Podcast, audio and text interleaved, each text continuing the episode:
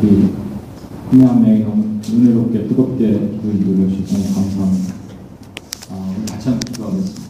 하나님 아버지 오늘 또 주님의 말씀을 같이 나누고 저희가 기도하고자 합니다. 이 땅 열방 하나님의 교회들을 위해서 기도할 것입니다. 저희 기도가 쉽지 않게 하시고 또 이 말씀 저희에게 적용될 수 있도록 주님께서 도와주시기 원합니다. 하나님이 우리의 유일하신 어, 우리 구원자시고 어, 이곳의 주인이심을 선포합니다. 직접 좌정하시고 성령님이 직접 강의하시고 직접 말씀을 전해주시고 우리 안에 교통하게 하시고 그 있는 자가 성령의 교회에 계신 말씀을 듣게 하는 것 하여 주시고 감사드리며 의원하신 예수님의 이름으로 기도합니다. 아멘. 사람에게 늘 하던 인사를 웃으면서 한국 사람들은 인사할 때도 예, 이렇게 그 미국 사람들은 그걸 진짜 잘하거든요. 그래서 이러면서 하잖아요. 눈, 눈처럼 한국 사람들이 잘 못해요. 땅 쳐다보면서 하는데 그래도 이렇게 전후 좌우에 계신 분들에게 아, 한명 이상 관심 때문에 열반이 복을 받습니다. 한번 인사 나가겠습니다. 하나님의 영광을 받습니다.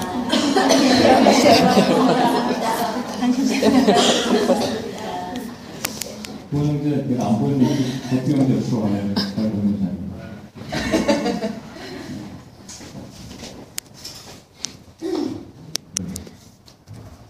말씀 볼까요? 계시록 2장 2장 8절입니다. 성원화 교회 제가 그 계시록 시리즈 말씀을 드린다고 얘기했죠. 그래서 어, 일곱 교회니까 두 번째 주 두 번째 교회입니다. 성원학 교회 2장 8절로부터 11절까지 같이 어, 성경이 좀 틀려서 제가 그냥 읽겠습니다. 개혁개정으로 성원학 교회의 사자에게 편지하라. 처음이며 마지막이요 죽었다가 살아나신 이가 이르시되 내가 내일 환란과 궁핍을 알거니와 실상은 내가 부여한 자니라. 자칭 유대인이라 하는 자들의 비방도 알거니와 실상은 유대인이 아니요 사단의 회당이라. 너는 장차 고난을 받을 고난을 두려워하지 말라. 볼지어다 마귀가 장차 너희 가운데 몇 사람을 오게 던져 시험을 받게 하리니 너희가 아, 10일 동안 환란을 받으리라. 내가 죽도록 충성하라 그리하면 내가 생명의 멸류관을 아 생명의 관을 내게 주리라. 위 있는 자는 성령의 교회들에게 하시는 말씀을 들을지어다. 이기는 자는 둘째 사망의 해를 받지 아니하리라. 일곱 교회에 쭉 나오는 것 중에서 가장 짧은 어, 말씀 중에 하나입니다. 어, 일곱 교회 중에서 딱 한 교회는 칭찬을 받았고 이 서머나 교회는 칭찬보다는 위로를 받은 교회입니다. 그러니까 미리 좀 말씀드렸지만 우리 입술로는 주기도문에 나오는 거한 거잖아요. 하늘에 계신 우리 아버지의 이름이 거룩히 여기를 받으시는 나라의 마옵시며 뜻이 하늘에서 이룬 땅에서 이루어지죠. 하나님을 찬양, 오늘날 우리에게 유한 양식을 주옵시고 우리가 우리에게 죄 있는 자를 사하준 것 같이 우리에게 사옵시고 성도를 축복 우리 뭐죠? 우리를 시험에 들지 말게 하시며 다만 악에서 구하옵소서 마귀를? 이렇게 하는 거죠. 그 다음에 이제 선포, 주권 선포 내게 나라와 권세와 영광이 없이 영원히 있습니다 이렇게 하는 건데 하나님 찬양, 성도 축복, 마귀 대적하는 특히 성도를 축복함에 있어서 세 가지로 나눌 수가 있어요. 첫 번째는 칭찬입니다. 두 번째는 위로고, 세 번째는 경고예요. 같은 표현 같지만 조금씩 달라요. 그리고 소문화 교회는 하나님께 칭찬을 받았다는 것보다는 위로를 받았어요. 그 칭찬은 형 이 뭘까요? 그 시제, 텐스가 과거, 미래, 현재, 누나잖아요. 내가 과거? 그럼 내가 이렇게 칭찬하면 누나잖아요. 누나잖아요. 옛날에 진짜 이뻤는데 지금은 이거는 욕이에요 욕 그죠? 욕이 되는 거예요 현명자매는 옛날에 진짜 날씬했는데 이러면 욕이 되는 거죠 그렇죠? 그러니까 칭찬은 지금 현재형으로 하는 거예요 칭찬 제가 말씀드렸지만 칭찬은 고래도 춤추게 하는 건 맞는 거 제가 칭찬할 때 칭찬은 훈련이고 이렇게 하는 사람 훈련이에요 받는 사람이 훈련하는 게 아니라 칭찬하면요 사람이 살아나더라고요 때로는 빈 칭찬이죠 긴 말. 이거 괜찮습니다. 하는 거야. 칭찬. 응? 그냥 앞뒤가 안 맞아도 괜찮아요. 여기 남매 정말로 와, 뭐 어떻게 이렇게 진짜 성령 충만하고 늘 이렇게 어, 웃음이 그렇죠? 이 중에서 제가 몇 퍼센트가 진짜 몰라, 난잘 모르겠지만 그냥 칭찬하는 거예요. 하면 중요한 게 있죠. 내 안에 있는 칭찬하는 사람이 참 즐거워지더라고요. 기뻐지더라고요. 그래서 이- 어, 칭찬이 참 중요한 것이고 위로라는 것은 뭘까요? 위로는 시제가 위로라는 것 자체를 하려면 어서, 어떤 일에 대한 것을 끄집어내야 되거든요. 과거부터 현재까지죠. 그렇죠? 과거 어떤 승뿌리, 상처, 아니면 환경 그런 걸 알고 그런 걸 이렇게 다독거려 주는 거예요. 그게 우리 입술이 하는 거예요. 그 사람들 가서 칭찬만 하지 말고 아픔이나 이런 걸 얘기를 들어주고 다독거려 줄 수 있어요. 격면, 인커리저. 격면은 주로 소망을 선포하는 거거든요. 나는 요즘 재미없고 직장생활, 직장생활 재미없죠, 요즘. 재미없, 계속 재미없어. 이렇게 하면 안 되고, 재미있을 거라고. 재미있을 거라고. 왜냐면 요즘 좀 잠깐 힘들겠지만, 하나님의 빛을 다시 회복하면 될 겁니다. 선포해 주는 거예요. 격려는 위로해 주는, 위로랑 좀 다르게, 격려는 소망을 선포해 주는 거예요.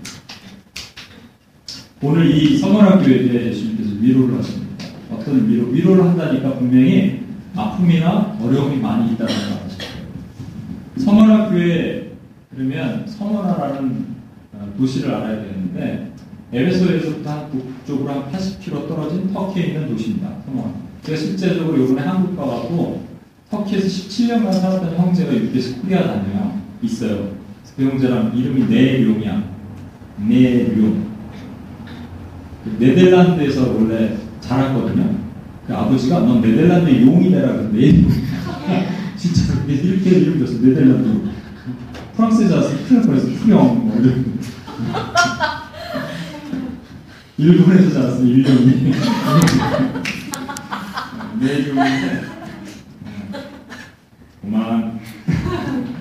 일, 아, 이 형제가 터키 얘기를 해주더라고요. 실제. 그 터키 중에서 이 일곱 교회 중에서 가장 아름다운 땅이 어디냐면 스머나예요.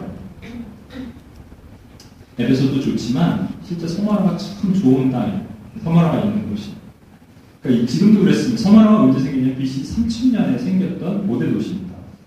그래서 아주 아름답고 비옥하고 그런 땅이었어요. 오랫동안 있었지만 유지할 수 있었던 것은 그들이 거기에 살고 있었던 사람들과 많은 이민자들, 터키의 포아시아에 살고 있었던 사람들이 로마에게 항복을 했어요. 로마에게 복종을 했어요. 그냥 복종하겠습니까? 돈을 바치는 건데 어떤 일이 있었냐면 유대인, 특히 거기에 사는 유대인들이 많이 살았는데 유대인들이 돈을 모아서 가끔 상납을 하는 거예요. 한 번씩 드릴 때마다 만 데나리오. 한 데나리온이 하루에 일당이거든요. 요즘 하루 일당 한 70불, 100불 하나요? 모르겠네.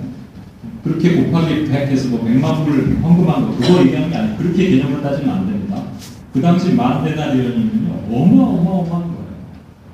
그 돈을 모아서 상납을 하니 얼마나 좋아했겠어요.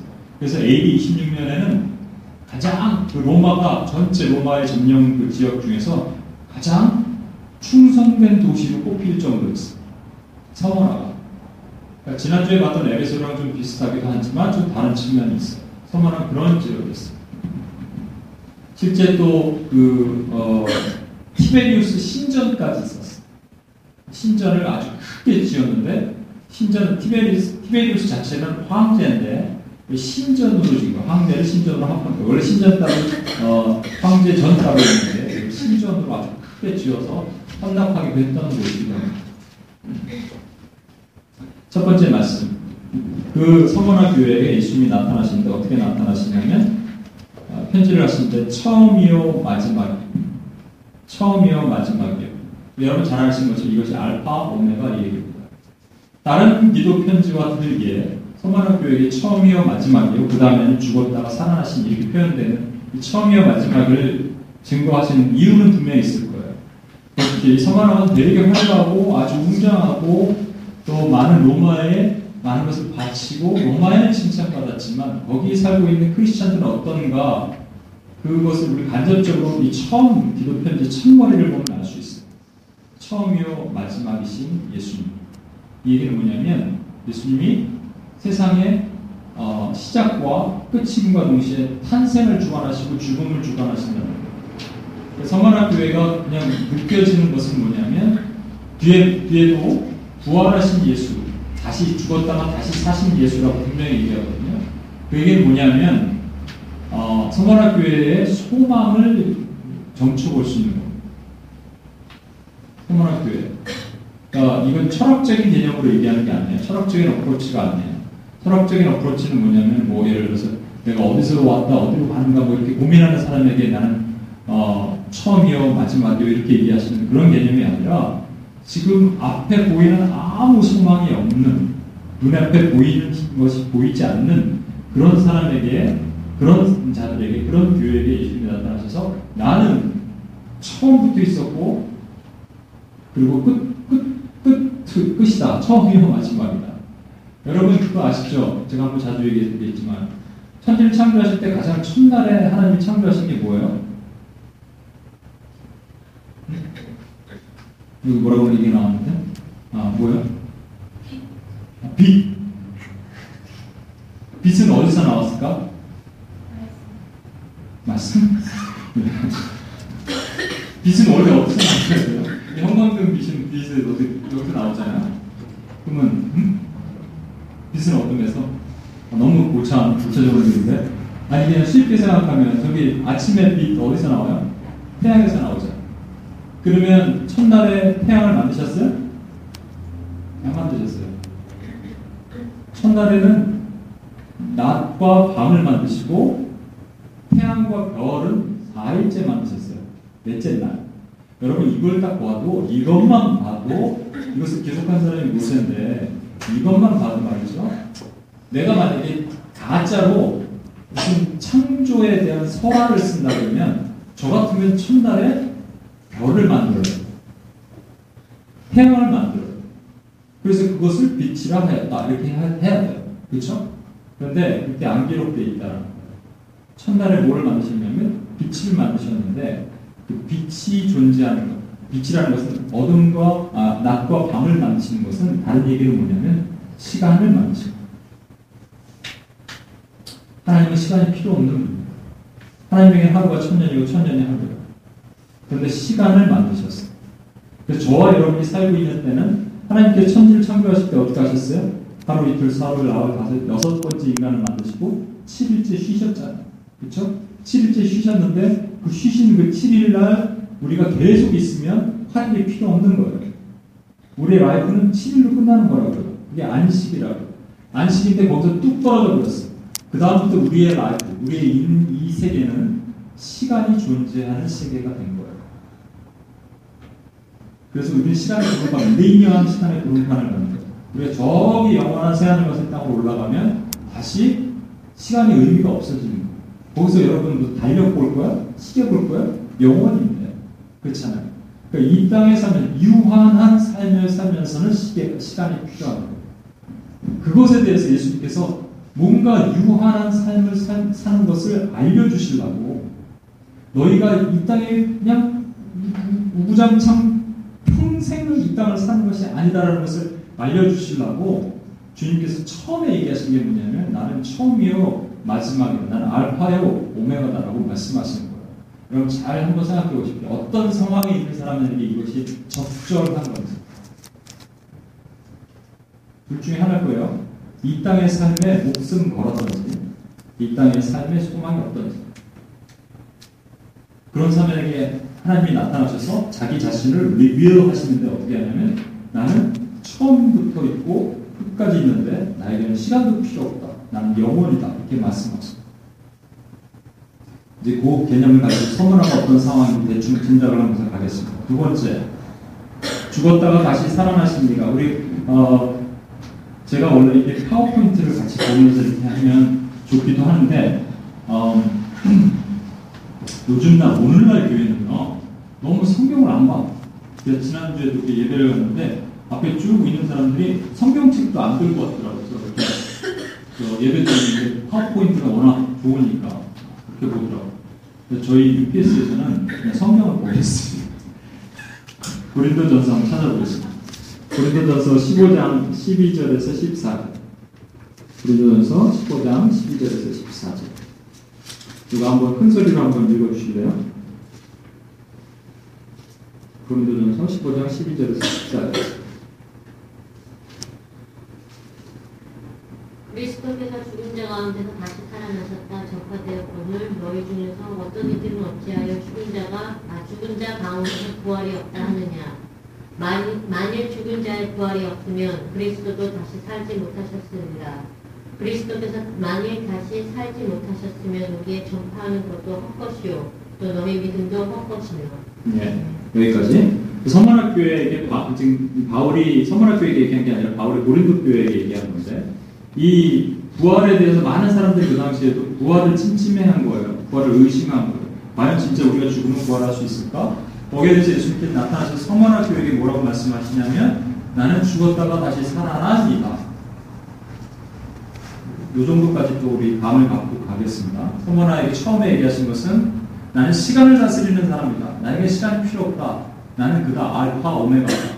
내가 시간을 창조했다. 너에게 주려고 시간을 창조했지만 나는 시간이 필요 없다. 두 번째, 나는 죽음도 지배했다. 나는 죽음을 이겼다. 이렇게 얘기하시는 거예요. 서머나 교회, 서머나 교회 상황을 한번 보겠습니다. 세 번째가 제일 중요한 거 이제 시작됩니다. 내 환란과 궁핍을 알거니와 지난주에도 말씀드렸지만 여기서 안다라고 얘기하시는 두 가지 단어가 이, 어, 기노스코랑 에이도라는 말이 있는데 기노스코는 배워서 하는 거고 에이도는 어, 보고하는 거예요. 이것은 예수님은 뭘 배우겠어요, 그렇죠? 그러니까 보고하는 거예요. 딱 봤는데 환란과 궁핍이 있다는 거예요. 환란이라는 말 자체는 어려움이고 궁핍은 돈이 없는 거예요. 이 두 가지가 있다라고 얘기하는 거예요. 그 당시에는요 길드라는 거 혹시 여러분 들어보셨나요? 중세 시대 길드 상인들이 있는 이 길드라는 것은 trade guild festival 같은 게 있었어요. 그 길드 연합회 뭐 이런. 그러니까 먹고 살려면 길드에 가입해야 돼. 길드에 가입하면 어떤 일이 있냐면 신전에서 제사를 드려요. 만약에 그 서머나에서 먹고 살기 위해서 상인이 되든 뭐하든 먹고 살려면 길드에 가입하지 않으면 어, 먹고 살 수 있는 일이 없어지는 거예요. 또 하나 그 서머나가 어떻게 부흥하게 됐고 그랬냐면요. 거기에 50% 재정을 어, 유지할 수 있는 것이 뭐냐면 신전에서 벌어들이는 돈입니다. 그러니까 길드에 가입한 사람들이 전부 신전에 가서 또 돈을 드리고 그 제사를 드리고 했어요. 길드라는 거 마찬가지로 오늘날로 말하면 예를 들어서 영화 같은 거 보니까 최근에 영화 제가 아는 여기 있었던 자매가 아, 한국의 영화 감독이거든요. 옛날에 옛날 교회에 형제였던 자매가 그 자매가 한국의 그 영화의 실태를 얘기를 해주더라고요. 가장 힘든 것 중에 하나는 영화를 오픈하면 오프닝 하기 전에 돼지머리 갖다 놓고 고사를 지는 절을 해야 되는 거예요. 거기에 너무너무 힘든 거죠. 그래서 그좀 나이가 어느 정도 위치에 올랐으면 좀 안 한다고 할 수 있지만 조연출 뭐 이런 거 하는데 그렇죠. 어떻게 안 할 수가 있어요. 제가 누구한테 얘기를 들었는데 다음 뭐 할로윈이 언제요? 할로윈 때 그 자기네 그룹이 있는데 어, 이쪽 담당 팀들이 있는데 자기 그각 팀이 모여서 가장 복장을 뭐 이런 걸 해갖고 경연대회 한다고 어떻게 할까요? 물어보죠. 어떻게 할 거냐 그랬더니 그 회사 안 나가라고. 그 외에 그 외에 방법도 사실 뭐 마땅하게 없어요. 그렇죠? 현 정도면 마땅한 거 없어. 어, 맞아. 그보다 더 심한 것들이 우리에게 많어. 그죠? 근데 이 사람들은 어떻게 했냐면 서만학교의 사람들은 참여를 안 했어요. 그러니까 환란과 궁핍, 환란을 가합니다. 먼저 브레이크의 환란을 가합니다. 너 어떤 식으로 하면 되는지 가만 들어보자. 이렇게 환란 협박하고 다시 그러다가 재산을 빼앗아 그래서 궁핍하고 그러한 일이 있었어요. 그래서 이거 오늘날 삶으로 어플라이하면 그런 사람일 것 같다. 내가 제가 한번 그런 정말 창피한 얘기 한번 말씀드렸었나? 아닌데 다시는 돌이키기 쉽지 않은 건데 벌써 직장 처음 들어갔을 때니까 1990년이니까 몇 년 전입니까? 24년 전 한국에서 제 나이가 제가 올해 이제 10살에 대학 저 직장을 들어갔거든요. 여러분 처음 아시는데 10살에 알바하려고 직장 처음 딱 들어갔어요. 그래갖고 딱 갔는데 한 400명 정도 되나 그 입직 교육이라고 해서 신입사원들 막 그냥 뭐 구보도 하고 팀을 만든 거예요. 근데 이 경주로 갔거든요. 어디로 데려가냐면 절로 데려가더 절 요즘 더 심하다고 그래요. 그, 그 뭐라 그러죠? 템플 스테이 그래갖고 많이 하는데 옛날에 그런 것까지 없었는데 하여튼 템플로 데려갔어요. 우리 조를 뭐 뭔, 그러니까 조가 한 명만 잘못해도 점수가 깎이는 거예요. 그 점수를 잘 받으면 포상도 하고 시상도 하고 자- 좋은데 또 배치도 받고 뭐 그래요. 그러니까 한 명이 잘못하면 집단으로 욕을 하는 거예요. 너 때문에 막 그러잖아 막 이렇게 하고 밤에는 그 북한에서 말하는 뭐라 그래 자아 비판 그런 시간도 갖고 그게 좀 이상했던 것 같아요. 네? 어, 서로 잘했는지 자아 비판의 시간도 갖게 하고. 근데 그 불상 거기 있는 데서 뭐 절은 하는 건 아닌데 앉아서 뭐라 그러죠? 관상이 아니라 명상의 시간이면은 이렇게 자고 있으면 승려가 와서 등을 탁 이게 국자 같은 걸로 탁 때리고 이렇게 지나가거든요. 그런 걸 하는데 뒤에서 막 실강이가 있는 거예요. 왜냐니까 조교들이 있는데 안 들어가겠다는 사람은 10명 정도 있었어요. 그래서 이제 크리스찬이에요. 저는 들어갈게요, 안 들어갈게요? 얘기 진짜 창피하다. 10살 때니까 뭘 알겠어요. 요즘은 10살 때니까. 알바니까 들어갔어. 근데 그 실갱이 소리만 못 들었어도 괜찮은 거예요. 막 들- 들리잖아요, 밖에서. 너희 이렇게 하면 니네 조한테 얼마나 피해를 주는지 알아? 조교가 얘기하는 이래서 내가 기독교 것들인데 싫다니까 이 소리가 들리는데 내가 앉아 있을 수가 없어. 지우고 싶은 거. 우리나라를 이끈 두 명의 종교의 그 핵심이 있었습니다. 그것이 영락교회의 한경직 목사님과 또 평양에 있는 주기철 목사님이었어요. 한 분은 신사참배를 끝까지 반대해서 죽음을 당하고 한 분은 한국의 최고로 큰 교회를 마지막 나중에 이제 한경직 목사님이 회개를 하고 교회들 앞에서 솔직하게 고백을 했지만 물론 예수님께서 그 고백을 통해서 다 이렇게 씻으시고 감싸 안으셨겠지만 그 씻을 수 없는 고통으로 씻을 수 없는 그 어떤 끈악플과 같은 거로 자신 자기를 묶고 다녔어요. 서문학교는 어땠냐면 안 했어요. 안 해요. 재산을 빼핍 당하고 그래도 안 했어요. 그래서 하나님 주님이 뭐라고 그러냐면 이제 이 얘가 어 그냥 홀란과 공부의 알바니와 실상은 내가 부유한 자라고 그랬습니다. 아, 겉으로는 부자다. 이 땅에 소유되는 측정으로는 알 수 있는 것이 아니다. 이런 겁니다. 고린도 후서 6장 9절에서 10절 말씀의 핵심을 제가 한번 읽겠습니다.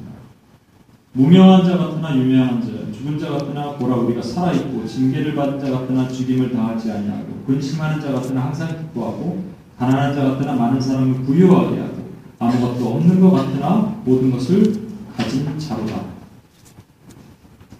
이게 고린도 교회에게 또 고린도 교회에 있는 사람들을 통해서 바울이 얘기하는 거예요. 아무것도 아직 안 가진 것 같지만 우리는 가진 사람입니다. 이렇게 교인들에게 격려하고 위로하는 거예요. 그런가 하면 우리가 다음에 볼 라오디게아 교회라고 있거든요. 우리 여러분 많이 들어보셨죠? 차지도 덥지도 않은 사람이 뱉어버리신다는 그 미직지그리한 교회가 스스로 이렇게 얘기합니다. 우리는 부자다 이렇게 얘기해요. 그러니까 예수님이 나타나셔서 너희는 부자가 아니다. 너희는 스스로 부자라고 얘기하시면 너는 공부한 자고 가련한 자고 가난한 자고 벌거벗은 자다. 그 차이가 뭔지 아십니까? 라오디게아 교회와 나머지 그 바울이 말한 교회의 차이. 실제는 우리가 가난한 것 같지만 우리는 부자라고 얘기하는 바울과 라오디게아 교회처럼 우리는 부자다 얘기하는데 예수님 너희는 가난한 자라고 얘기하는 그 차이가 뭔지 아십니까? 그 기준점이 틀린 거예요. 라오디게아 교회는 실제 돈을 가지고 부자라고 얘기했고 여기는 뭔가 다른 것을 가지고 얘기하는. 이 다른 게 뭐냐면 제가 좋아하는 찬양 중에 원래 딱그 전문가를 시켜야 되는데 나의 영원하신 기억 그다음 뭐예요? 생명보다 귀한 나의 갈길 다루 나와 동행하소서 주께로 가까이 주께로 가오니 그 다음에 이제 제가 얘기하는 핵심 나의 갈길 다 가도록 이 땅의 삶을 다 가도록 나와 동행하소서 기업이 뭐냐면 inheritance, 유업이에요, 유산이에요. 아버지가 우동집 하면 자식도 우동집 하는 거예요. 그냥, 그냥 받는 거예요. 이게 기업이라고. 아버지가 특별하게 자식을 미워하지 않는 이상 그냥 주는 거예요. 이게 기업이에요.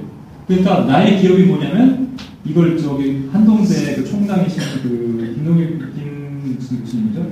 그분이 이 노래를 바꿔서 부르시더라고요. 다시 한번 부를 때는 기업 대신에 이 말을 넣겠습니다. 그 말이 뭐냐면 예수예요. 같이 한번 불러볼까요? 나의 나의 시작 나의 영원하신 예수 생명보다 귀하다 이 기업을 그러면 그 예수님이 누구냐면 이 온 우주 만물의 주인이십니다. 그러면 그분을 소유했으면 내가 다 갖는 거예요. 근데 우리는 이 땅에 제가 말씀드렸지만 이 미들 에어리어, 미들 랜드에 살면서 광야에 살면서 왼쪽으로는 가나안을 보고 오른쪽으로 애굽을 보는데 애굽에서 나왔음에도 불구하고 애굽이 주는 그 가치의 기준, 소유의 가치, 이 돈의 가치에 자꾸 다시 끌리는 거예요. 종의 스피릿에 다시 넘어가요. 하나님이 주신 것은 이 땅을 바라보라는데 가나안의 가치를 보라는데 자꾸 이쪽으로 돌아가는 거죠. 이게 우리 속에 어쩔 수 없는 죄성으로 인해서 나타나는 우리 증상이라는 거예요. 차이가 무엇일까? 모세는요, 하나만 더 찾아볼까요? 히브리서 11장 24에서 26절 찾아보죠. 히브리서 11장 24에서 26. 누가 한번 좀 큰 소리로 읽어주시면 좋을 것 같아요. 모세 얘기거든요, 모세. 모세는 도대체 그 그리스도를 위하여 받을 핍박을 큰 제물로 여겼다고 되어 있거든요. 어떻게 했는지 한번 누가 읽어주세요. 큰 소리. 믿음으로 모세는 장성하여 바로의 공주의 아들이라 칭함을 거절하고 도리어 하나님의 백성과 함께 군을 받기를 잠시 죄악의 낙을 누리는 것보다 더 좋아하고 그리스도를 위하여 받는 유익을 애굽의 모든 보화보다 더 큰 재물로 여겼으니 이는 상 주심을 바라봅니다. 음, 상 주심이 예수님, 나의 영원하신 예수. 이걸 바라보기 때문에 이 땅의 생명의 보화, 이 땅에서 주는 보화보다 더 귀한 것을 바라봤다는 거예요. 그것이 그의 어, 그 모세를 움직일 수 있고 아까도 얘기한 바울과 또 서머나 교회를 움직일 수 있는 원동력이 됐다는 거죠.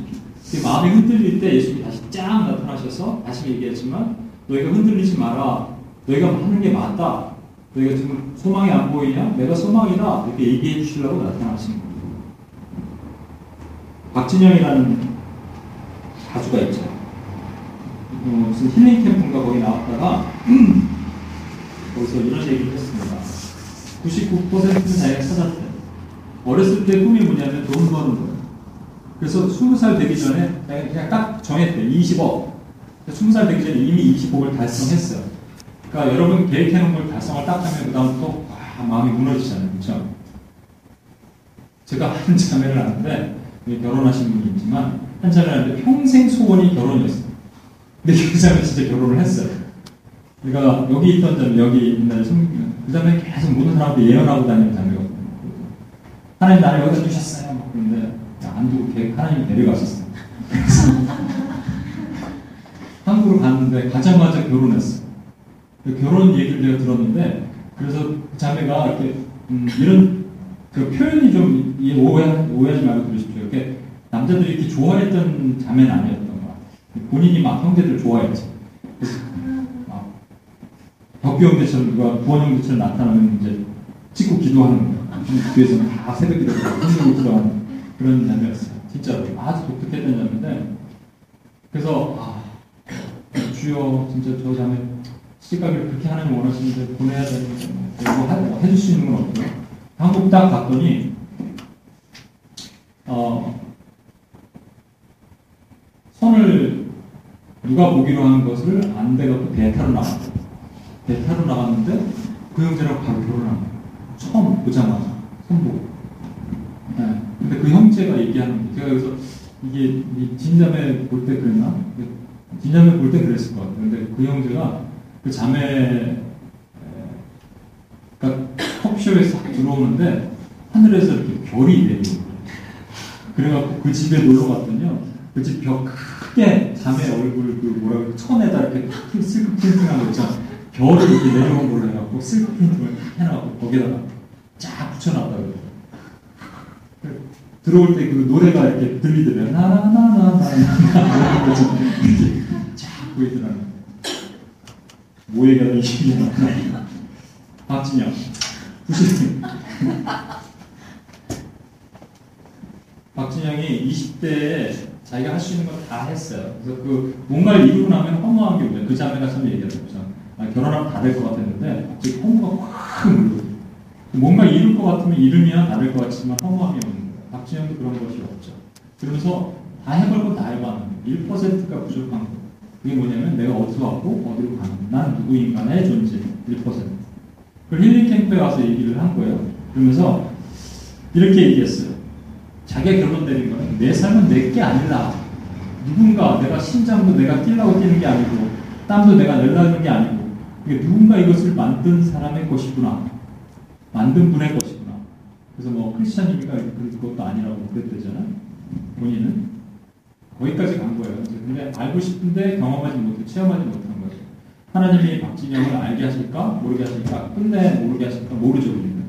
그러나 우리가 기도하는 큰 도구로 쓸 수 있을 것 같다는 생각이 들어요. 그가 이렇게 얘기했어요. 자신의 삶은 자기 게 아니다. 그때 옆에 이기영규가 이렇게 얘기합니다. 그렇다면 내가 내 삶의 주인이 아닌데 내가 왜 벌써 애써 일을 해야 합니까? 왜 내가 주인 어, 주인인 나도 아닌 내 삶을 위해서 그렇게 일을 해야 하나요? 그러면 삶을 포기하거나 너무 쉽게 살려고 하지 않을까요? 예, 질문했습니다. 그때 박진영 아니요. 그렇기 때문에 더 열심히 살게 됩니다. 오늘 최선을 다하지만 그 결과에 대해서 내가 어떻게 할 수 없으니 나는 더 편안한 거죠. 예전에는 하루하루 아침에 무슨 전화가 왔을까 내일은 어떤 일이 터질까에 대해서 불안해했습니다. 하지만 지금은 그렇지 않아요. 지금 매 순간 최선을 다하고 나는 다음 결과는 그분에게 맡기는 것이지요. 아 이거 무슨 사형이잖아요 여러분. 사형이 결과는 최선을 다하고 그 결과 하나님께 내리 사형이 얘기하고 있어 얘들아. 와우. 1%가 부족하다 보니까 그 다음 말에서는 진리가 없어요. 안타깝게. 이렇게 얘기합니다. 그렇다면 더 자유롭게 되고 더 열심히 살게 됩니다. 더 열심히 살게 됩니다. be. 우리는 제가 아는 형제가 여기 있다가 한국으로 가자마자 삼성을 들어갔는데 항상 증권에 갔어요. 그래서 가자마자 인사하고 다녔답니다. 열심히 하겠습니다. 열심히 하겠습니다. 이렇게 항상 증권이라는 얘기 들어보니까 너무 쌍막하더라고요. 열심히 하겠습니다 했더니 거의 다 비슷하게 이렇게. 열심히 하면 안 되지. 잘해야지. 잘해야지. 처음 인사, 신입사원이 인사한다. 열심히. 그렇게까지 얘기하냐. 근데 그게 맞는 얘기예요. 사실은. 이 땅에 주님 앞에 열심히 살겠습니다. 주님 열심히 하면 안 되지. 잘해야지. 막 이러시는 거죠. 우리 이 박진영은 열심히는 아는데 잘은 몰라. 뭐가 잘하는 거지. 거기까지는 1%가 아직 하나님께 열어주지 않았습니까? 그렇죠? 그 모세 얘기를 다시 한번 얘기하면 모세가 나의 영원하신 기업을 바라보면서 살았기 때문에 뭐가 골인 걸 알고 있었어요. 그래서 허무함이 없는 거예요. 이 땅에 조금이라도 약간 부족한 게 있으면 우리는 허무함 몰려오잖아요. 뭔가 성취라도 허무함이 몰려오. 근데 그 이 땅의 기업의 주인이 예수님이라는 것을 분명히 인정한 모세에게는 허무함이 몰려오지 않았어요. 이 서머나 교회에게 이렇게 말씀하십니다. 어, 네 환란과 고난, 궁핍함을 안다. 그런데 어, 자칭 유대인이라 하는 자들이 이제 쭉 나타나서 네가 어, 너를 공격할 건데 그들은 실제는 유대인이 아니라 사당의 해다라고 얘기해요. 그러니까 그들이 너를 공격할 것이다. 여러분 이 땅에서 우리가 원하는 건 뭐냐면요. 어,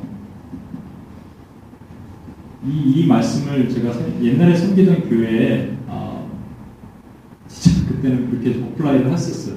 왜냐하면 제가 어, 여기 그 섬기던 교회 목사님 아시는 분도 있겠지만 제가 목사님과 막 기도를 했어요. 그 목사님이 예수전도단은 이제 선교사로 오셨었는데 어, 비자 문제가 해결이 안 되고 그러다 보니까 거기 그 어디죠? 알바니 쪽에 있는 어느 교회에 가서 일도 하시고 비자도 받고 그렇게 하려고 그러셨어요. 한 결정한 지 2주 남겨놨어요. 거의 결정을 했어요. 그렇게 하신다고 그랬어요. 근데 제가 지금도 기억나는데 저밤 10시 남의 집에 이렇게 또 목사님 집에 이렇게 역시 넘어서 전화 안 하는 거예요. 제가 10시부터 기도를 하거든요. 11시가 조금 넘었는데 하나님의 사인을 봤어요. 목사님이 여기 남아야 됩니까? 가야 됩니까? 그때 어, 이게 항상 이렇게 되면 큰일 나는 거죠. 그렇죠? 그러나 하나님 필요할 때 이렇게 하시는 거니까. 계시록 2장 8절이 아주 붓글씨로 빨간 글씨로 계시록 2장 8절에 대해 앞에 이렇게 딱 써 있어요. 계시록 2장 8절이 지금 서머나 교회에게 하신 말씀부터 시작하는 거예요. 그러면서 이 뜻이 뭔지 모르지만 그 밤 11시 넘어서 목사님께 전화를 드렸어요. 늦어서 죄송합니다. 그런데 목사님 2장 8절을 주셨는데 제가 읽어보니까 한란과 분필을 아는데 아마 그 교회로 여기 떠나지 마시고 같이 들어가야 되나 봅니다. 목사님은 목사님대로 하나님께 구했대요. 왜냐면 혼자 들어가지 않고 동역자를 같이 저는 섬기던 교회가 있었는데 그래서 같이 내려놓고 같이 교회로 들어가게 딱 들어갔습니다. 지금도 실제 그렇습니다. 갔을 때 어, 청년 두 명 있었는데 한 명은 돈 주고 반주하는 사람에 돈 주고 지휘하는 형제 그리고 어, 할머니들 한 20분 계시고 일부도 할- 흑인들 할머니 한 15명 있는 교회예요. 2부는 코리안, 1부는 미국. 근데 어, 당회는 또 일부 목- 장로, 2부 장로, 당회가 있어 하나 모든 의사결정을 같이 하는. 나중에 알았는데 세 명의 장로 중, 아, 어, 일곱 명의 장로 중에서 세 명이 개인. 나중에 알았어요. 그 중에 또 한 명은 아주 유명한 그 교회 돈을 이렇게 빼서 이렇게 하는 사람이었대요. 미국 장로. 한국 장로님 말고 한국 장로님들 그런, 것이 있었죠. 예배를 드리는 족족마다 시비를 거는 거예요. 시비를. 첫날부터 시비를 걸기 시작하는데 저번에 얘기했지만 스크린을 치워라. 십자가를 가리고 불쏘는 이런. 예배 드리는 족족마다. 근데 이제 목사님은 설교 목사님을 갔기 때문에 또 제가 프로텍트를 하고 제가 앞에 나왔어요. 요 진짜 맨날 막았어요. 들고 오라고. 들고 오라고. 근데 목사님이 이제 저한테 그러시더라고요.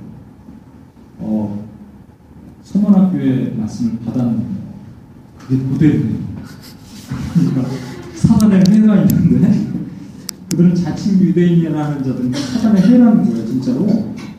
어, 그래서 제가 그다음부터 어, 이 감사하는 마음으로 아, 저들은 사단의 해다. 대놓고 이렇게 얘기할 수는 없지만 아, 제가 이렇게 이 정도 짧게 얘기해서 여러분 모르는데 주일날 가서 은혜를 막 받다가 한 번에 툭 들으면 막 너무 힘든 거예요. 그렇죠? 예를 들어 청년들이 그 찬양하잖아요. 찬양 소리 너무 크다. 줄여라. 어떻게 줄여 그거를? 기도 소리 너무 크다. 줄여. 새 나온다. 어디로? 교회 밖으로. 이 시비 거야. 그냥 무조건 시비 거는. 이런 것들이 계속 있었던. 매주. 음식 먹다 쓰레기통에 이렇게 버렸는데 응? 거기 쓰레기통에다 버리지 마. 어디다 버려? 하여튼 시비가 막 쌓였는데 나중에 이제 생각을 했더니 목사님이 그런 얘기를 해주시더라고요. 아, 예수 그리스도를 위해 받는 핍박은 기뻐하고 즐거워라 하늘의 상이 큽니다. 그러니까 우리 천국 가면요, 여러분 그 어렸을 때 보면 포도나무 유년주일 학교 보면 포도송이에다가 참 잘했어요 이렇게 다 주는 여러분 스티커 다 검사하신다고 예수님이 야 까봐 스티커 원하는 스티커가 없으면 여러분 혼나 이건 진짜 저기 이 가난 에, 광야 땅에 있어서는 광야에서는요 똑같은 고난을 받는데 이것을 달리 표현합니다. 그것이 시험이에요. 그러나 우리가 가나안으로 들어가는 영적 가나안으로 들어가서는 거기서는 고난, 환란, 핍박이라고 표현해요. 하나님이 하시는 고난, 하나님이 하시는 시험이에요. 둘 다. 그런데 때로는 광야 땅에서는 하나님이 개입하지 않는 시험이 있어요. 그것을 다른 표현으로는 유혹이라고 해요. 야고보서는 이렇게 표현합니다. 하나님은 아무도 시험하지 않고 아무도 시험 받- 아무에게도 시험 받지 않으신 하나님이다. 거기서 그 시험은요 테스트가 아니라 템페이션이에요. 이 광야 땅에서 저와 여러분이 그냥 계속 머물러 있으면 아주 좋아요. 왜냐하면 이 서머나 교회가 받는 고난과 혼란과 핍박도 없어요. 그냥 이 있으면 되니까. 자주 얘기했지만 하늘에서 떨어지는 만나 먹고 그냥 땅에서 바위 깨면 물 좀 나오니까 물 먹고 가끔 더운데 그럼 구름 기둥이 가려주고 추운데 그럼 불 기둥이 불- 불 비춰주고 그렇게 사는 거예요. 그렇게 살다가 죽기 바로 전에 한번 싹 들어가도 나오면 천국 갈 수 있어요. 이, 이 땅에 있는 가나안은 이 땅에 있는 가나안은요. 제가 아주 이거 혹시 저한테 처음 들어보시는 분이 있을지 모르겠는데 한번 부원형도 잘 들어보세요. 이 땅에 있는 가나안은 제가 애굽 땅에 있었거든요. 애굽 땅에서 홍해를 건너왔기 때문에 다시 여기는 일 리버서 브라 돌아갈 수 없어요. 그러나 여기와 가나안은요 요단강 하나를 바로막고 있는데 원래는 죽어야지 가는데 죽어서 가나안을 들어갈 수 있는데 이 영적인 가나안은 죽어서 이 죽는 게 어떻게 죽는 거냐면 다른 차원에서 죽는 거예요. 목숨으로 죽는 게 아니라 다른 차원으로 죽는 거예요. 그러면 이 가나안으로 들어갈 수 있는 거예요. 죽었다가 내가 인간이기 때문에 어쩔 수 없이 아, 죄성 가운데 또 죄를 짓고 정신 바짝 못 차리고 있으면 나도 모르는 사이에 다시 광야로 와 있는 거예요. 이 두 지역에서 제가 이 훈련을 훈련할 때 이 얘기를 처음 시작했거든요. 그래서 훈련하면서는 이 얘기를 했, 하지 않았어요. 왜냐하면 이 얘기를 하면 훈련 중간에 그만둘 것 같아요. 이 땅에 있으면은 시험을 받고 여기 있으면은 복을 받는 게 아니라 여기 있어도 시험을 받아요. 이 시험은 어떻게 보면 더 힘든 시험일 수도 있고 더 어려운 것일 수도 있고 이것은 고난이라고 얘기하고 환란이라고 핍박이라고 얘기해요. 그런데 차이가 있다는 거예요. 여기서 받는 시험은 한 가지를 만들어내는데 뭐냐니까 원망과 분을 만들어 짜증을 만들어내고 그걸 만들어 그런데 여기서 있는 고난과 환란과 핍박은 주님을 바라보기 때문에 기뻐요. 소망이 생깁니다. 이게 힘을 주십니다 피할 길도 주십니다 여러분 이 차이를 아십니까? 여기서는 템트를 받아요. 템테이션 유혹을 받아요. 하나님이 개입하지 않는 시험이에요. 그냥 마귀가 풀어놨으니까 그냥 받는 시험. 근데 여기는 하나님이 보호 아래 있기 때문에 템테이션으로부터 우리가 보호받는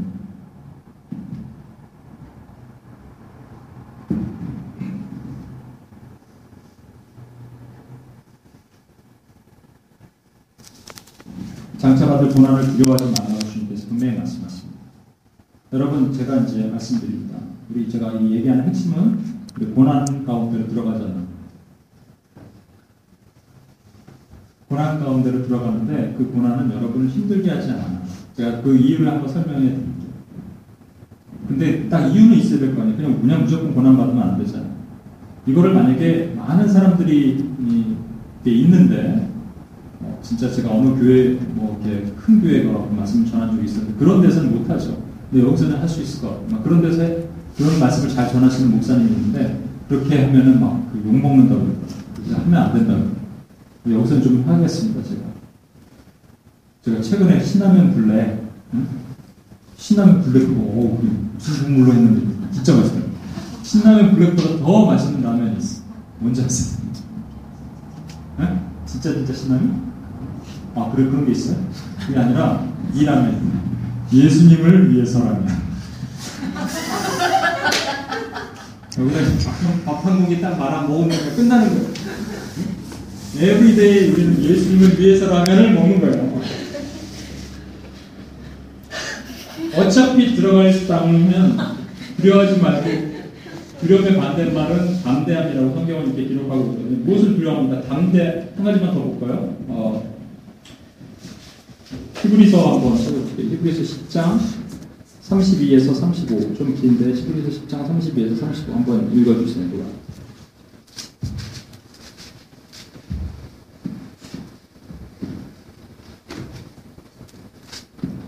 히브리서 10장 32에서 35.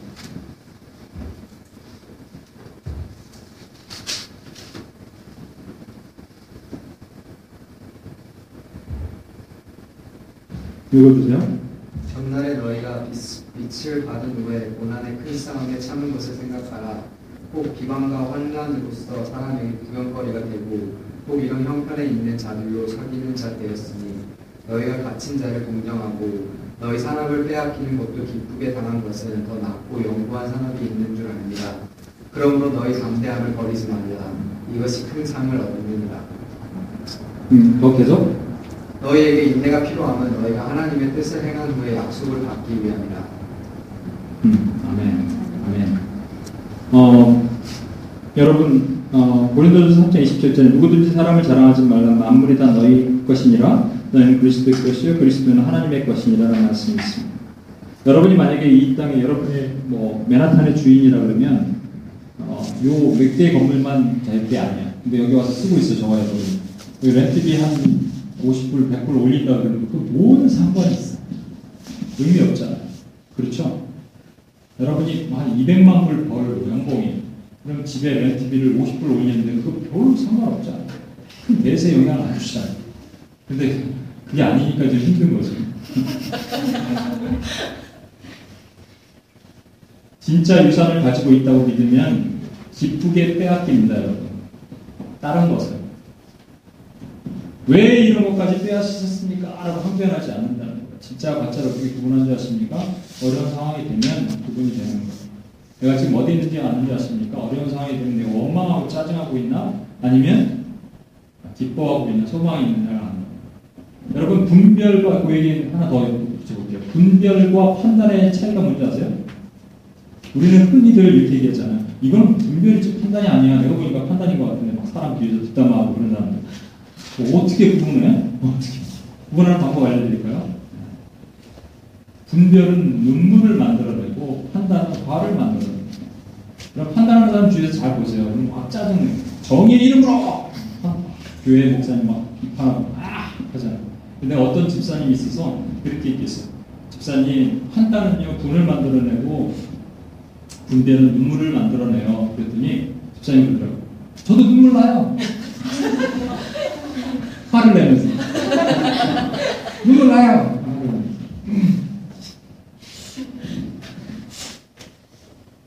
마귀가 장차 몇 사람을 옥에 던져 시험을 받게 하리니 페이라스모스라는 그 어, 시험이라는 말은 아까 다시 말씀드리지만 테스트는요 하나님께서 우리를 고난 가운데 두게 하신 이유는 연단에서 하나님의 자녀로 잘 서게 하시는 거예요. 목적이 뭐냐면 우리로 믿음을 주게 하시는 거예요. 보이지 않는 하나님의 이 땅의 세계에서 아 하나님이 살아계시구나 정말 하나님이 살아계시는구나 이것을 나로 하여금 인정하도록 하기 위해서 우리에게 고난을 주시는 거예요.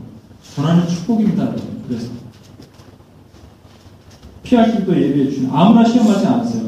여기 성경에 보면요 마귀를 사용하셔서 하나님을 시험하시는데 장차라는 얘기 장차 in the future I will 이게 뭐냐면요 미래에 그렇게 할 것이라도 있지만 또 again 한 번 하고 땡 하는 게 아니라 계속적인 거예요. 반복적인 거예요. 고난 시험. 언제까지? 뒤에 설명을 드리지만 언제까지가 있어요? 끝까지. 그 다음에 몇 사람을 다가 아니라 여러분 걱정하지 마시고요. 다가 아니라 몇 사람이에요? 그 몇 사람이 이게 중요한 건데 어떤 사람이 시험 받냐면요? 이길 수 있는 사람이 시험 거예요. 어떤 사람이 하나님 명령하시냐면요. 순종할 수 있는 사람이 그러면 하나님께서 순종할 수 있는 사람은 100명 중에 3명이면 3명에게만 명령하시는 아니요. 100명 다 명령하시는 거고요. 중요한 건 타임이에요 타임. 100명은 다 순종하게 돼 있어요. 근데 100명 중에 3명은 지금 순종하고 100명 중에 10명은 내일 순종하고 100명 중에 20명은 쥐어 터지고 깨지고 난 다음에 순종하고 그 차이지 순종하게 돼 있대요 100명 그러니까 지금 옥에 몇 사람이라고 말하는 것은 지금 레디가 돼 있는 사람에게 하나님이 말씀하십니다. 얼마나 기쁜 거예요. 그렇죠? 우리가 이거 두려워할 필요가 전혀 없는 거예요. 우리를 자녀 만들기 위해서 하나님께서 최고의 극상품을 만들기 위해서 하나님께서 이걸 하신다니까. 여러분 도자기 막 만들 때 보면 최고 걸 만들려고 해서 빚었다가 안 되니까 막 깨버리는 거 보시죠? 왜? 더 마, 내가 마음에 들어야 돼. 그거 만들 때까지 깨는 거니까. 주님이 여러분 그 얘기가 좀 길어지면 안 되는데 성막에 가면 성막에 그 번제단이나 이런 게 금으로 입혀 있거든요. 그 번제단의 나무가 뭔지 아십니까? 아주 좋은 백향목 솔로몬의 성전을 지었던 그 쭉쭉 뻗은 백향목이 아니라 꼬불탕 깨불탕 꼬불탕하는 조각목이라고 하는 아카시아 나무예요. 그 가시가 삐죽삐죽 있는 걸 다 쳐갖고 꼬불탕 꼬불탕 거리는 걸 다 잘라갖고 붙여갖고 만든 거예요. 그게 저와 여러분이라니까 조각목이 우리 저와 여러분의 그 습성과 성품이 꼬불탕, 꼬불탕한 거예요. 거기에다가 금을 입혔어요.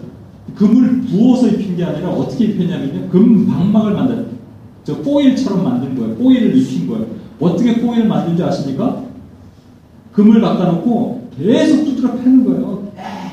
계속 패면 그 다음에 얇아지는 거예요. 그걸 입히는 거예요. 이것이 하나님의 놀라운 성품이 담겨 있는 뜻이에요. 조각목과 삐뚤삐뚤한 놈들을 하나님께서 후드러 패갖고 그것에 금을 입혀서 내가 보배롭고 정결하다 너를 부르시는 거예요.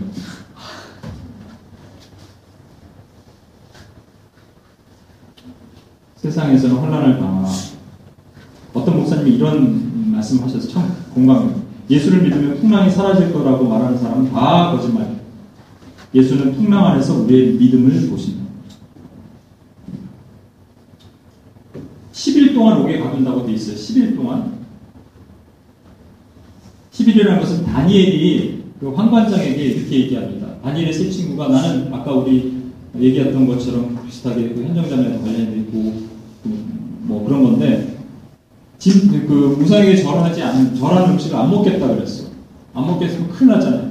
애들이 삐쩍삐쩍 말라가면 안 되잖아요. 그러니까 10일만 테스트해 주십시오. 우리가 채소만 먹고도 고기를 안 먹고 무상에 바치는 음식 안 먹고도 우리가 괜찮으면 어떤지 한 10일만 테스트해 주십시오. 라고 얘기하는 게 10일이에요. 여러분 10이라고 얘기하는 성경에 말하는 것은 어떤 완전한 수입니다. 이것은 10일이라는 것 그런 뜻도 있고 짧은 기간을 의미하는 게 있어요. 하나님이 우리를 테스트할 때 주구장창 뭐 보람승에 빠져가고 막 헤어나지 못하게 하고 막 하시는 게 아니라 하나님의 perfect time에 잠깐 넣었다가 통과 그럼 끄집어내시는 거예요. 이걸 여러분 그래야지 우리가 소망이 있잖아. 맨날 구렁텅이 있는 그게 아니라니까요. 10일 동안 테스트하시고 끄집어냈는데 누가 테스트 어차피 테스트 받을 거는 다윗이 다니엘처럼 하자니까요. 다니엘은 test me, examine me 다윗이 얘기한 것처럼 나를 테스트하십시오 for 10 days 이렇게 얘기했다. 그럼 우리도 그렇게 한번 해볼 수 있죠. 어차피 하나님이 명령하신 거 순종할 거. 어차피 하나님의 그 고난 가운데 들어가서 하나님의 가난을 경험할 거. 그럼 내가 자발적으로 가는 게 낫죠. 순종하면서. 그럼 기쁨도 생기고 여기서 버팅기고 있으면 원망만 나온다니까요. 10일 동안. 그 다음에 10일 동안 테스트를 했더니 그 다음에 저 유명한 말씀이에요. 제가 사실 그 어려움이 한 6, 7년 동안 힘들었어도 그때 밤 11시 넘어서 받은 그 말씀, 서머학교에 주신 그 말씀 이 하나로 제가 지금까지 살아왔던 거 뭐냐면 이 말씀입니다. 우리 한 성경이 어디 있냐면 찾아볼게요. 그래서 2장 10절 말씀인데 이렇게 되어 있습니다. 10절이 좀 길죠? 이렇게 되어 있어요. 너는 장차 받은, 받은 고난을 두려워하지 말라. 볼지어다 마귀가 장차 너희 가운데 몇 사람 오게 던져 시험을 받게 하리니 너희가 10일 동안 환란을 받으리라. 그 다음에 뭐라고 같이 읽을까요? 내가 시작. 내가 죽도록 충성하라. 그리하면 내가 생명의 반을 내게 주리라. 요거였어요. 여러분 참 신기하더라고요. 여러분 혹시 삶 가운데 나를 움직이는 말씀이 있다면 그걸 하나 받으십시오. 힘든 일이 왔는데 요 하나 말씀이 저를 움직이더라고요. 죽도록 충성하라. 막 팽개치고 싶고 막 그런 일이 여러 가지가 있었는데 요 말씀 하나를 받았습니다. 아, 그러니까 충성해. 옛날에는 이런 거 이런 개념으로 제가 받아들였어요. 죽도록 죽을 때까지. 근데 성경의 이 원문은 뭐냐면요. 죽도록이 죽을 때까지라는 개념도 있지만 원래는 죽음 같은 고통이 찾아오더라도예요. 여러분 좋아하시는 두 가지 말씀이 있습니다. 예수님께서 이렇게 말씀하십니다. 너희가 나를 따르려거든 자기를 부인하고 자기 십자가를 날마다 지고 나를 따를 것이요. 이렇게 얘기하시죠. 너희가 나를 따르려거든 자기를 부인하고 자기 십자가를 지고 날마다 나를 따르. 여러분 자기 부인에 대해서 지난주에 제가 한번 설명을 했었는데 감자가 있는데 감자를 mashed potato로 만들려고 뜨거운 거에 삶아서 껍질을 쭉쭉 벗기고 그래도 감자잖아요. 그쵸? 다 알잖아요. 감자. 그럼 뭐냐? 감자. 감지 이러지 않잖아요. 감자잖아. 또 으깨잖아요. 으깨. 으깨도 감자야? 그 물리적인 변화가 일어나지 않은 거예요. 그렇죠? 물리적인 변화가 일어나지 않은 거예요. 근데 자기 부인은 여러분 잘 보십시오. 물리적인 변화 이 다음 단계로 가는 거예요. 감자를 으깬 다음에 전분을 어떻게 만드는지 모르지만 감자로 전분을 만들죠. 그걸로 탕수육 소스를 만들어. 여러분 탕수육 소스를 보고 감자, 감자 이러는 사람 없잖아. 그건 탕수육 소스야. 그 뭐가 들어있는지 우리가 어떻게 알아? 그러나 그 중에 상당수는 감자로 만들었다니까. 성경에 신학적으로 아주 중요한 두 가지 단어가 있는데요. transfiguration과 transformation. transfiguration은 언제 나타나냐면요. 예수님께서 제자들을 데리고 베드로, 야고보와 요한을 데리고 산으로 올라가셨어요. 갑자기 하늘에서 모세 엘리야가 내려오더니 예수님과 얘기하시면서 하얀 그 광채에 있는 그 몸의 옷을 경험한 거예요. 예수님의 옷이 바뀌었어요. 무슨 색에서? 칙칙한 색에서 흰색으로 바뀌었어요. 흰색의 그 광채를 경험한 순간 여기 있는 베드로가 이 땅에 있는 베드로 너무 좋은 거예요. 그래서 뭐라 그러냐면 주여 여기서 내 초막 셋을 짓고 여기서는 평생 살랍니다. transfiguration 상태에서 그냥 살랍니다. mashed potato로 그냥 살랍니다 이거예요. 근데 주님은 옷을 한 번 더 바꿔 입으셨어요. 무슨 색으로? 빨간색 옷을 바꿔 입으셨어요. 십자가의 고통 가운데 피가 그 옷을 바꿔서 빨간색. 거기서 베드로가 떠났어. 옆에서 살랍니다 하던 사람이 없어져 버렸어요. 도망갔어요. transformation. 이 땅에서 저희가 살, 살랍니다 하는 거는요, 그 화려해 보이고 광채 있고 영광 있는 그거 같은 것 옆에 초막셋을 짓고 살랍니다인데 실제 십자가 옆에서는 우리 다 도망가는 사람일 수도 있다. 그래서 자기를 부인하는 것은 정말 H2O에서 C2H5 여러분 이런 거 아십니까? C2H5OH 알코올로 바뀐 물에서 알코올은 예수님은 포도주 그 기적 베풀 때 예? 그것도 자유주의 신학자들 꼭 그렇게 얘기해요. 포도 물이 포도주로 어떻게 바뀌냐 그러면 물에다가 그 즙을 짜갖고 그 언제 그걸 하고 앉았어. 이 마술도 아니고 즙을 짜서 알코올을 뭐 넣어가 그렇게 했다는 이게 무슨 포도주입니까 진짜? H2O 물에서 C2H5OH 완전히 바뀌는 거예요. 그게 자기 부인이. 근데 이 세 가지가 같은 거예요. 자기 부인, 날마다 자기 십자가를 지고, 날마다 자기 십자가를 지고, 아, 무거워. 이렇게 다니는 게 아니라, 문화적으로 해석을 해야 돼요. 그 당시 십자가를 지는 거는 무조건 죽는 거예요. 죽는 거예요. 바울도 이런 얘기를 했습니다. 고린도전서 아까 우리 부활에 대한 얘기를 했을 때, 고린도 교인들이 부활을 믿지 않아. 도통 믿지 않으니까 고린도전서 15장에 이렇게 얘기하는 거예요. 너희가 왜 부활을 믿지 않냐? 부활을 믿지 않으면 우리가 증거한 것이 다 헛것이다. 그러니까 저 부활을 믿어라. 그러면서 이렇게 얘기합니다. 나는 날마다 죽노라. 여러분 자기 십자가를 지고 자기 십자가를 지고 이거 얘기하는데 어떤 옛날에 아, 한국에 있었던 자매가 우리 PLT, APLT지만 PLT 훈련을 받을 때 그렇게 얘기하더라고요. 같이 모여 있는데 자기네 목사님이 그렇게 얘기했었대요. 우리는 날마다 자기 십자가를 지는데 못. 여러분. 어떻게 자기 십자가 자기 날마다 죽습니까? 어떻게 죽어요? 자기 손을 하나 꽝꽝 친다는 거 왼손을 치고 나서 오른손 남는데 이건 누가 쳐주냐? 그래서 죽을 수 없어요 이렇게 얘기하는데 그것도 일리가 있어요, 그죠? 근데 여기서 여러분 중요한 것이 있습니다. 날마다 죽는다고 얘기할 때 여러분 어떻게 생각하세요?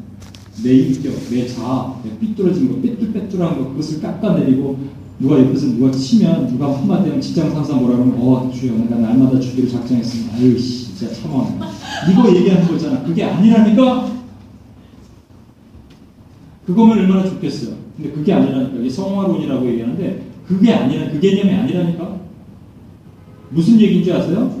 예수님이 너희가 날마다 십자가를 지고 죽고 나를 따르지 않으면 내 제자가 아니라고 얘기하신 이 문맥과 베드로가 말한 고린도전서 15장에서 고린도 교회를 향하여 나는 날마다 죽노라라고 말하는 그 공통점이 있어요. 그게 뭐냐니까 지금 예수님께서 제자들에게 하신 말씀.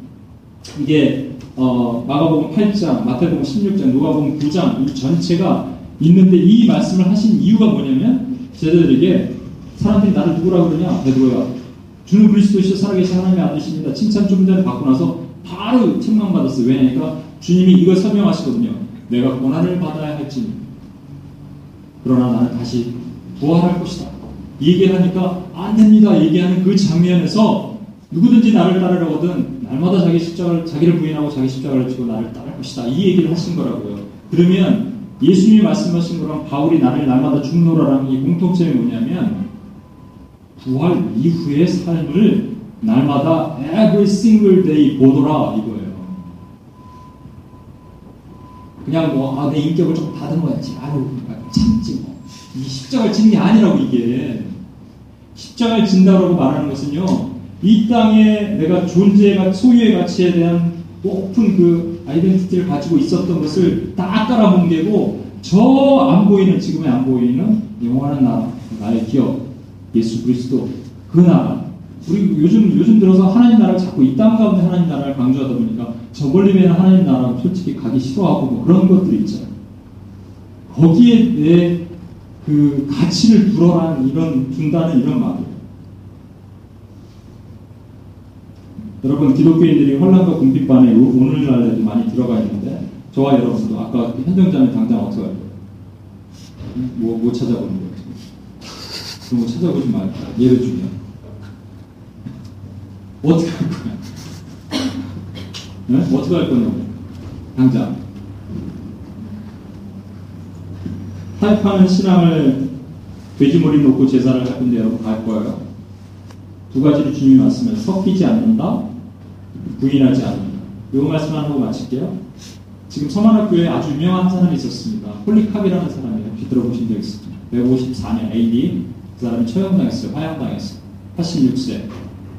그 당시에는 그 어, 로마가 기독교를 박해하려고 아주 극에 달했을 때 그래서 기독교인들 전부 잡아다가 금주린 사자들한테 주고 여러분 잘 아시죠? 그 콜로세움에서 사람들 앞에 본인 앞에서 막 잡아먹히게 하고 사람들을 다 장대에다 몰- 어, 묶어놓고 전부 칭칭 감아서 거기다 화형을 해서 불을 질러요. 기름을 부으고 그게 밤새 타는 거예요. 그 도시 전체를 그것으로 밝히는 일을 했어요. 근데 폴리캅이라는 사람은 총독과도 매우 친했어요. 총독이 몇 번, 몇 번 얘기를 했어요. 폴리캅. 폴리캅이요. 한 번만 부인하면 되지 않느냐. 한 번만. 근데 폴리캅이 이렇게 얘기합니다. 내 평생 동안 주님이 한 번도 나에게 고통을 주신 적이 없는데 내가 어떻게 그 왕을 모독하느냐. 여러분, 폴리캅이 고통을 안 받았어요? 그 당시 서머나 사람들이 고통을 안 받았어요? 수도 없이 받았다고요. 그런데 이렇게 고백한다고요. 내 평생에 주님이 나에게 한 번도 고통을 주신 적이 없는데 어떻게 주님을 모독하느냐. 그리고 화양장으로 받고 묵을 필요도 없다. 불을 지르면 막 튀쳐나가는 묵을 필요도 없다. 스스로 죽었어요. 저는 아까 얘기했던 주기철 목사님이 하나님이 가끔 이 땅에서 많이 보고 싶으실 거라는 생각이 들어요. 제가 어, 다시 한 번만 말씀을 드리면 주기철 목사님 이 시대, 시대에 한국의 신사참조의 비율은 50대 50이 아니었어요. 정말 99대 1이었어요. 그렇게 소수의 사람만이 죽기까지 죽음 같은 고통이 오더라도 그 믿음을 저버리지 않고 하나님이 이 시대에 찾는 사람들은 작은 사람들이 많지 않아요. 그 작은 사람들 들어서 하나님의 일을 하게 하시는데 그 믿음을 저버리지 않고 그 고통과 같은 것들이 오더라도 이기는 자들. 그 예수님께서 서머학교에 처음에 나타나서 하신 말씀 나는 부활이요 죽었다가 살아난 자 처음부터 끝까지 있는 사람이다. 그러니까 너희는 이 땅에 있는 고통의 것들을 바라보지 말고 나를 봐라. 적용하기가 쉽지는 않지만 그렇지만 저와 여러분이 기왕 할 거는 들어가지 않는 거죠. 주님 가운데 들어가지 않는 거죠. 그리고 교회들로 하여금 일어나도록 기도하지 않는 거죠. 같이 한번 기도하시겠습니다. 우리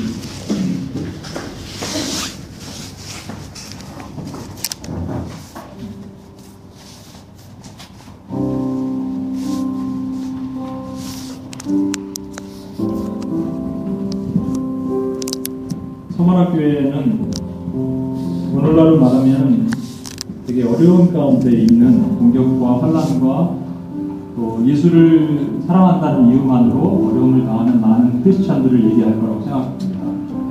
그리고 직장 가운데서나 또 어디 가운데서나 예수님 때문에 예수를 사랑하기 때문에 재정도 어렵고 예수를 사랑하기 때문에 후배들은 많고 원배들은 살아야 되고 그런 거 말고라도 더 많은 것들이 있죠. 예수를 사랑하기 때문에 직장에서 돼지머리 인사 절 안 하기 때문에 여러분 공격받을 수 있고 거기에다 더 나가서는 어, 주님이 오늘 성관학교회를 통해서 하시는 말씀은 뭐냐면 제발 이 땅에 소망을 주지 말아라는 겁니다. 나는 날마다 죽노라 바울이 얘기했고 날마다 자기 십자가를 지고라고 얘기하신 그 말씀은 그 본질이 뭐냐면 그냥 자기 의의를 단련하라 훈련하라 정도가 아니라 이 땅에서 저 보이지 않는 저 하늘나라를 바라보면서 살아라 every day, every day. 그 하늘나라는 죽어서 가기 때문에 이 땅에서 보이는 하나님의 나라가 있거든요 그래서 우리가 보이지 않는 하나님의 나라입니다 그 실체는 볼 수가 없어요 그러나 경험할 수 있습니다 어떻게? 요단강을 건너는 거예요 죽으면 들어갈 수 있는 거지 그 땅에 들어가면 복을 주나요? 아니에요 복을 이길 수 고난을 고난을 받습니다 그러나 고난, 고난의 기준은 뭐냐면 그 고난을 이길 수 있는 힘이 복이라는 거예요 예수 그리스도 때문에. 어차피 여러분이 시험 받게 돼 있다면 시험을 예를 들어서 어느 한쪽으로 건너가면 안 받는다면 저는 당연히 그쪽을 택하죠. 그러나 여- 어차피 여러분이 연단 받고 시험 받게 돼 있다면 광야에서 받으면 안 됩니다. 가나로 들어가야 돼요. 그래서 더 어렵고 내가 자발적으로 스판테니어스하게 나가는 것이지만 하나님께서 우리를 그렇게 이끄십니다.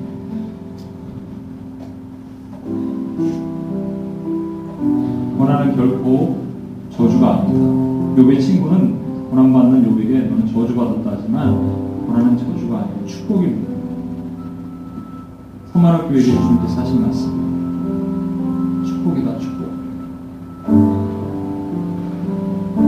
주님이 여러분과 저를 테스트하십니다. 그때 가짜와 진짜 구분되는 알고 그 바라지가 구분되는 방해, 방해하냐 가만히냐 구분되는 어떻게 하냐면 내 마음을 원망과 분으로 하나님께 원망하고 막 얘기하는 사람들이니 그것은 가짜예요. 10년, 20년 교회를 원하는 가짜예요. 그러나 그런 고난이 와서도 주님을 기쁨으로 소망을 바라보고 살 수 있으면 그건 진짜 오늘 여기 소수의 사람들이 모였는데 우리 먼저 먼저 소만학 교회처럼 하나님 앞에 무릎을 꿇고 갑시다. 주님께서 우리를 도우시고 성령의 눈을 붙들어 주셔서 소망을 두고 우리가 들어갈 땅에 대한 소망을 두고 살기를 주님께서 원하시는 날마다 죽어라 날마다 죽어라 우리 같이 한번 기도하겠습니다. 시간 하나님 앞에 결단하고 날마다 죽기를 각오하고 그것이 내 삶의 이정표가 되기를 원하는 마음으로 한번 기도하면서 나갔으면 좋겠습니다. 같이 한번 기도하시겠습니다.